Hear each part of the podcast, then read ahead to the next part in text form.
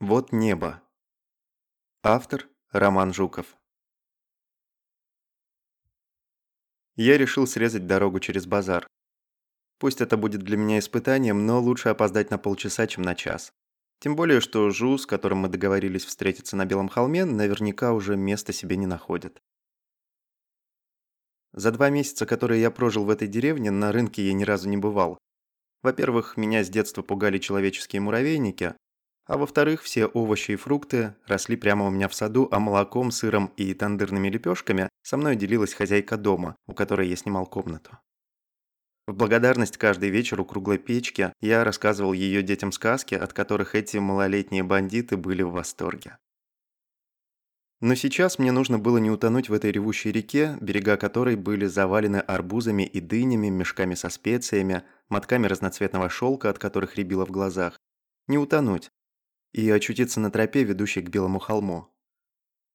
С ловкостью воришки, крепко прижимая к груди сумку с блокнотом и сборником стихов, я проскакивал между продавцами и покупателями и почти достиг своей цели, как вдруг на выходе из рынка меня окликнул красивый женский голос. «Намор, уделите мне одну минуту». Это была стройная женщина в оранжевой накидке. Она смотрела мне в глаза и улыбалась. Возле нее прямо на горячей земле были расставлены картины, на которых было изображено небо. Я поймал себя на мысли, что никогда не видел такого неба, настолько чистого и ясного. Но откуда она знает мое имя? Может быть, это знакомая моей соседке? Женщина словно прочитала мои мысли и мягко произнесла. «Я знаю ваше имя, потому что оно ваше. А что насчет неба на моих картинах? Таким его видят птицы. Не хотите приобрести одно?» «Видите ли», – замялся я, отступая к тропинке, – «я не взял с собой денег». «Денег не нужно, я продаю картины за улыбки». «За улыбки?» Я ухмыльнулся и посмотрел по сторонам. Рядом с художницей никто не торговал, она стояла на отшибе.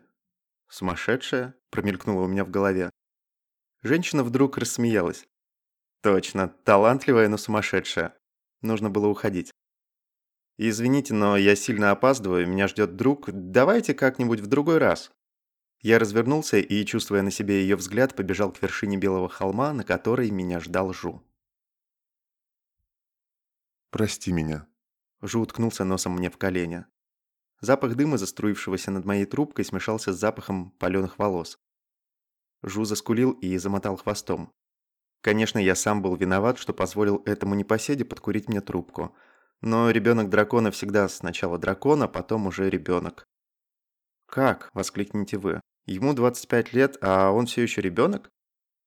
Но вы забываете, что драконы живут по 700, 800, а иногда и по 1000 лет.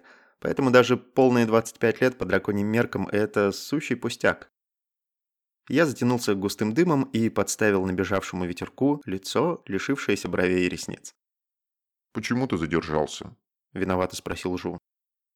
Тарам, сын хозяйки, будь он неладен, в печке застрял. «Это толстый который?» Жу округлил глаза и покатился со смеху по траве. «Ага», я подавился дымом и закашлялся. Полез за сверчком и застрял. Пришлось ему рассказывать сказку о снежной королеве, чтобы он замерз и меньше стал от холода. Жу хохотал и бил себя короткими лапками по толстому зеленому брюху. Наконец я откашлялся и вытер навернувшиеся слезы. А потом мне предложили купить небо». «Небо?» Жу выпрямился, его уши насторожились, а глаза стали еще больше. «Да, небо в обмен на улыбку. Но это не важно.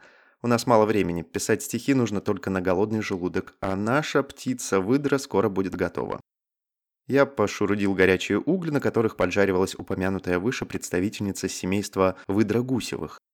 Мы начали урок поэзии. Скажу по большому секрету, что Жу Пообещал научить меня летать, а я его, чтобы не быть в долгу, писать стихи. Накануне я дал ему задание написать стихотворение о том, что волнует его больше всего.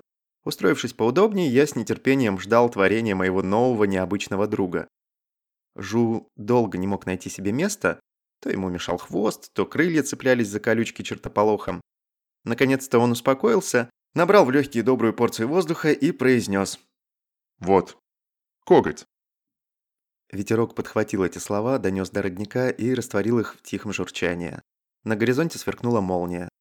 Я ждал продолжения, но его не было. Жу смотрел на меня щенячьими глазами. «Жу, а что, так сказать, навеяло эти строки? Тебя больше всего волнует коготь?» Угу. Жу от волнения икнул и выпустил колечко дыма. «Но почему?» Понимаешь, Жу нервно замотал хвостом. Вчера я шмякнулся в сток сена и стал думать, что же меня больше всего волнует в этом мире. Я смотрел на небо, на поле, на шмеля, севшего мне на коготь. Потом шмель улетел, а я все смотрел и смотрел на коготь. И знаешь, о чем я подумал? Ведь он коготь. Ты представляешь? Он коготь. Так странно. Почему он коготь? Да просто. Жу рассмеялся своим громким смехом. Им можно копать, ловить птиц выдр, ковырять в носу, и все это одним когтем. Я так обрадовался своему открытию, что взлетел выше облаков и вдруг увидел небо.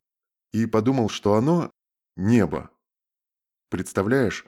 Но, наверное, я еще слишком маленький для того, чтобы понять, что небо – это небо. Ведь оно такое большое, поэтому я решил написать стих о когте. Поняв, что урок поэзии провалился и стараясь ни в коем случае не обидеть моего крылатого друга, я опустился в длинные разглагольствования о стихотворных размерах, о необходимости соблюдения молодыми авторами ритма и рифмы, примеры ямбов, хореев, дактилей, амфибрахиев и анапистов великих поэтов текли из моих уст. Все это время Жу грустно смотрел на меня и выпускал из ноздрей струйки такого же грустного дыма. Я замолчал. Нужно было исправить положение, и непутевый учитель наконец-то произнес «А в общем, ты большой молодец». Правда? Глаза Жу стали до неприличия большими, и он чмокнул меня в макушку. Тогда я еще напишу. Прямо сейчас. И дракон стал бегать по полянке, приминая траву, и молодые тополя, выкрикивая на всю округу. Вот тополь, вот ручей, вот огонь, вот намор, вот жу. «Довольно, довольно», — хохотал я. «Теперь твоя очередь, ведь ты тоже мой учитель. И помнится мне, кто-то говорил, что летать лучше на пустой желудок». Жу плюхнулся возле меня на свой тяжелый зад и сразу же выпалил. Встань, разбегись, а когда почувствуешь, что готов взлетать, взлетай. И, не ожидая моей реакции, Жу вскочил, разбежался и взлетел. От меня ускользнул только тот момент, когда у него возникло чувство, что он готов взлететь. Остальное было довольно доступно и наглядно. Ну, давай, лети ко мне. – подбадривал меня Жу. «Хорошо, сейчас. Я вроде все понял». Я растерянно поднялся и стал искать место для разбега. «Сейчас, сейчас, только у меня ведь нет крыльев, Жу». Жу с досадой повалился на землю. Так и знал, что ты об этом вспомнишь. Какие вы все-таки люди-дураки. Да пойми ты, что летать можно и без крыльев. Я даже больше тебе скажу, они только мешают полету. С этими словами Жу вскочил, разбежался и, прижав крылья к сверкающей чешуе, стрелой взвился в небо. Теперь попробуй ты. Давай, лети за мной. Это было выше моего понимания, мозг жалобно заскрипел. Я пересилил волнение, задержал дыхание, разбежался, подпрыгнул и... упал. Я пробовал снова и снова, но у меня ничего не получалось. Измученный, я поплелся к нашей птице-выдре, положил несколько поленьев на угольки и стал раздувать костер. Жу приземлился рядом со мной, и поленья тут же вспыхнули от взмаха его широких крыльев. От птицы-выдры шел бесподобный аромат. «Вот и птичка готова», – промямлил я. Садись, я расскажу тебе сказку драконьего царства. Дракон оторвал от нашего ужина огромную ногу и передал ее мне. Остальное, как вы понимаете, досталось ему. Было это... Да, это было. В одной деревушке родилась девочка с крыльями. Ее родители были бедняками, и у них не хватило денег на то, чтобы лекарь обрезал эти жуткие крылья, так уродующие ее нежную спинку. Так она и росла. Ее дразнили цапли и кидали ей под ноги рыбу. В тот день, когда ей исполнилось 13 лет, один юноша, от голоса которого у нее замирало сердце, назвал ее длинноногой цаплей и протянул рыбу, перевязанную бантиком. Его друзья хохотали и тыкали пальцами в ее сторону. Девушке еще никогда не было так обидно, она села посреди улицы и заплакала. И уже сквозь слезы она заметила, как рядом с ней приземлилась чайка, схватила рыбу и улетела. Девочке очень захотелось того же взять и улететь. Она встала, посмотрела на смеющихся подростков, сделала шаг и полетела. С того дня она каждую ночь входила за деревню, где никто не мог ее видеть, и кружилась над молодыми тополями. А деревня полнилась слухами. Поговаривали, что она колдунья и навлечет проклятие на каждый дом, если вовремя не принести жертву. И вот однажды ночью жители деревни ворвались в дом крылатой девочки. Отца и брата скрутили хваткие мозолистые руки, а рыдающую мать окружили заботливые соседки. Саму же напуганную девочку вывели на улицу и привязали к столбу. Ей накинули мешок на голову и стали вырывать из ее крыльев перья, каждому по одному, чтобы уберечь свои дома от проклятия. Перьев было много, но желающих получить их еще больше. Жу замолчал. Без грома одна за другой полыхнули две молнии. Над владениями ветерка пронесся его старший брат, ветер, и подбросил в закатное небо несколько ярких искр, которые тут же погасли. «Она умерла?» – спросил я дрогнувшим голосом. «Нет, что ты!» – Жу хохотнул. Она была очень сильной. Целую луну после той ночи девочка бредила и не приходила в себя. Еще одну не могла говорить, и только на третью луну она смогла встать с постели и самостоятельно поесть. И вот когда ноги ее окрепли настолько, чтобы ходить без помощи палок, она дождалась темной ночи, взяла котел, спички, заперла дом, в котором мирно спали ее родные, и пошла к обрыву. Да, вот он. Жу махнул крылом в темноту. Сразу за этим ручьем, из которого жители твоей деревни берут воду. «Подожди», — вскрикнул я. «Так это деревня, в которой живу я?» Жу загадочно улыбнулся. «И что она сделала? Спрыгнула?» Мое сердце бешено колотилось. «А зачем ей тогда котел?» Жу начала потряхивать от смеха. «Не драматизируй.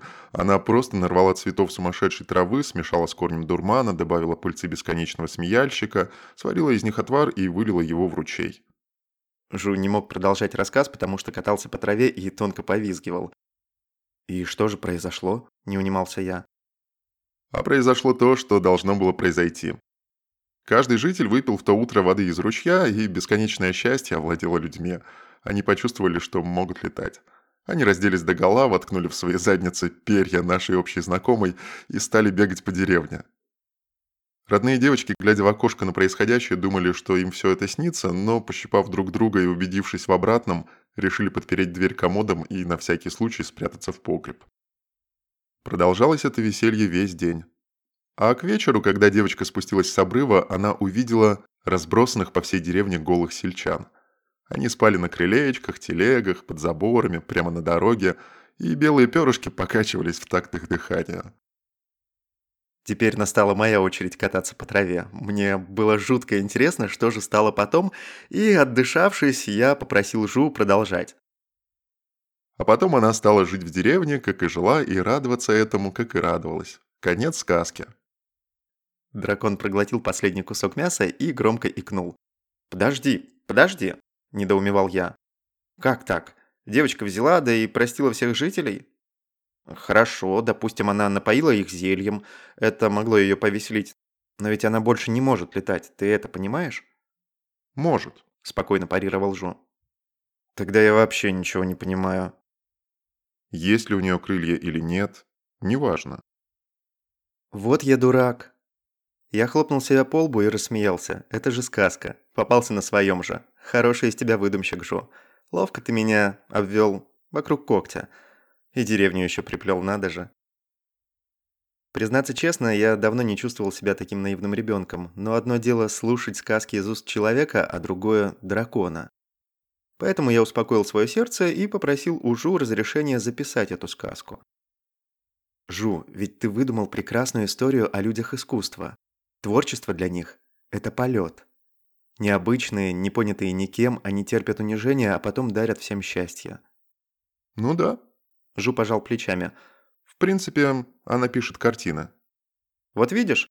Я искал в сумке карандаш, чтобы наскоро записать сказку, как вдруг остановился и посмотрел на Жу. Погоди. Какие картины? Небо глазами птиц. Догадка пронзила меня молнией. Она рисует небо? Да. Жу улыбался. и продает его за улыбки. Я даже не успел попрощаться с моим другом, так быстро меня подхватили ноги и понесли вниз по тропинке в сторону деревенского базара. Издали было видно, как торгаши укладывали непроданный товар в телеге, дворники выметали мусор, а дворняги рыскали по рядам в поисках еды. Я искал взглядом продавщицу картин, но нигде ее не находил. Неужели ушла? И вдруг вдалеке я заметил оранжевую точку, удаляющуюся от базара. Со всех ног я помчался в ее сторону, иногда чувствуя, что могу взлететь. Я догнал ее у старого дуба. Картины, бережно укрытые стеганым одеялом, так матери закутывают зимой своих детей, тряслись в маленькой тележке. Оттуда на меня с любопытством глядел краешек голубого неба. «Аванна!» – окликнул я ее. Почему-то именно это имя возникло в моей голове. Она обернулась, тележка скрипнула и остановилась. «Откуда вы знаете мое имя?» – улыбнулась Аванна. «Потому что оно ваше». Я перевел дыхание и выпрямился, заколола в правом боку. «Аванна, мне сейчас не хочется улыбаться, это правда». Аванна рассмеялась, склонила голову на бок и прищурила один глаз. «Но я хотел подарить вам стихотворение. Кажется, сегодня меня научили писать настоящие стихи». «Да? Какое же?» Художница подалась вперед. Я взглянул на краешек неба, выглядывающий из-под одеяла, поднял глаза к настоящему небу, такому большому и зовущему, что на мгновение мне показалось, будто я поднимаюсь к нему. И произнес. «Вот, небо». А Ванна восторженно захлопала в ладоши, и на моем лице появилась такая улыбка, которой я не помнил за собой с детства. «Я получила от вас двойную плату», – защепетала Аванна. Прекрасное стихотворение и детскую улыбку. Я подарю вам самую дорогую мне картину». Она откинула одеяло и бережно достала из него фанерный квадратик, чей голубой краешек все это время наблюдал за мной. «Вот. Я написала ее, когда мне исполнилось 13 лет». Я взял из ее рук картину и перестал дышать. «А ванна, это прекрасно», – хотел сказать я ей, но женщина не оказалась рядом. Не было ее ни возле дуба, ни на тропинке. И вдруг звонкий смех заставил поднять меня голову. За уходящим солнцем в сторону белого холма летела оранжевая жар-птица, и, казалось, само небо смеялось вместе с ней.